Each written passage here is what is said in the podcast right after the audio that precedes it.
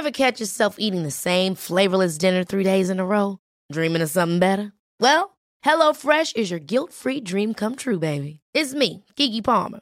Let's wake up those taste buds with hot, juicy pecan crusted chicken or garlic butter shrimp scampi. Mm. Hello Fresh. Stop dreaming of all the delicious possibilities and dig in at HelloFresh.com. Let's get this dinner party started.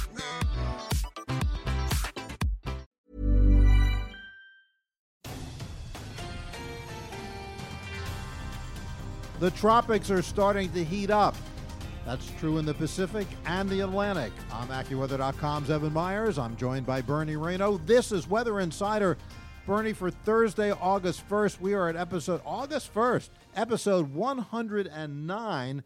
And there are numerous areas that we're watching. Some probably won't develop, some that probably will, some that will have a significant impact on portions of the United States, others not. So let's start off the southeast coast. We've been talking, you and I have been talking all week. Uh, AccuWeather.com has been covering that. It doesn't look like that we're going to see development there, but there's a lot of tropical moisture. So, uh, talk about the impacts that will have on the United States and uh, where that might be and what they might, what those impacts might or not be. Limited impacts, but where the impacts occur in Florida, they're going to be pretty big. There was heavy rain in Florida on uh, Wednesday, St. Petersburg, west coast of Florida really got hammered. A lot of places got three, four inches of rain with some flash flooding. There are e- additional thunderstorms that will move from east to west across the Florida Peninsula Thursday night, um, Thursday afternoon, and Thursday night. Again, heavy rain in the same areas that were impacted on Wednesday. They're going to get hit again late Thursday. That tropical wave if it's going to organize, it will do so in the next 24 hours. I suspect it will organize. However, um, I think that it is so weak, any organization it will not organize enough to become a tropical depression. It'll be whisked out to sea away from Florida late Saturday and Sunday. So, by organization, all you're talking about is that tropical moisture, the thunderstorms will kind of get a little bit more congealed, but not enough to Not really enough to classify as anything depression. else. I don't Oh, think so. Okay. So, and you talked about where it's going. So, let's stay in the Atlantic. So, we have this uh, system that was off the coast of Africa. Uh, there looks like there may be this wave moving off to the west slowly. By early next week, it might be approaching the Windward and Leeward Islands. We have a kind of a broad area where it might be located. Uh, talk about that for a second. There shouldn't be much organization um, into Friday. Over the weekend, it should start to organize a little bit, and there's a chance it could be a tropical depression or a tropical storm at some point over the weekend. It then approaches the Windward Islands and the Leeward Islands, the Lesser Antilles, on Monday. Now, here's the question it's hard to track a system when you don't exactly know where the center is because it's a broad area Right. of showers and thunderstorms. Um, in every tropical system, there's always different forks in the road. The first fork in the road with this system is going to be on Monday. And it could be explained pretty easily. Is it an Atlantic storm? Does it go into the Atlantic near Puerto Rico, north of Hispaniola? Or does it go into the Caribbean uh, or the Caribbean, um, south of. take your choice, Yeah, right? uh, along about 15 degrees north. If it goes into the Atlantic, I think it will get shredded. It'll weaken because get of wind because shear. wind shear. So I think it would weaken Wester- quite westerly winds west blowing. southwest winds. This system is coming in from the east, so the winds are coming in the opposite direction. What about the Caribbean? Though? Um, if it's in the Caribbean, you don't have the wind shear. Then I think that system could either maintain its strength and in time it could strengthen a little bit. It all depends on where that center of circulation is and the movement. Now, what will what will uh, cause that movement is the location of the upper level high that's north of it, because that's what's steering it now. And if you think about it this way, if that high moves with the tropical wave, it will likely steer it into the Caribbean. If that tropical wave moves out ahead of that upper level high, steering it, it would likely go more north northwest into the Atlantic. So that's the first fork in the road.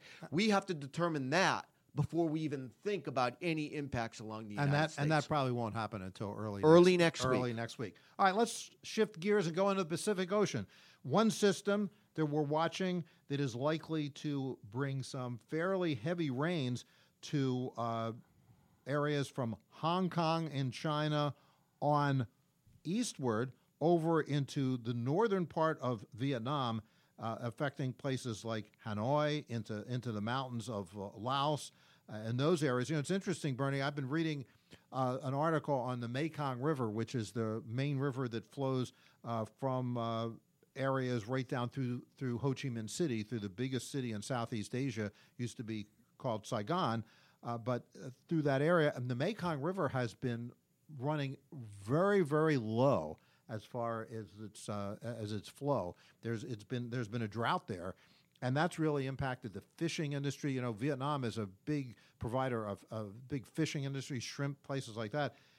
A lot of the rain from this system that might be counted on to bring river rain and, and moisture down into the Mekong would have to be way farther north. So I'm not sure it's going to get there. Some folks have speculated on that. So that system is move, going to be moving inland and mainly a lot of rain. It's not a very strong storm at this point.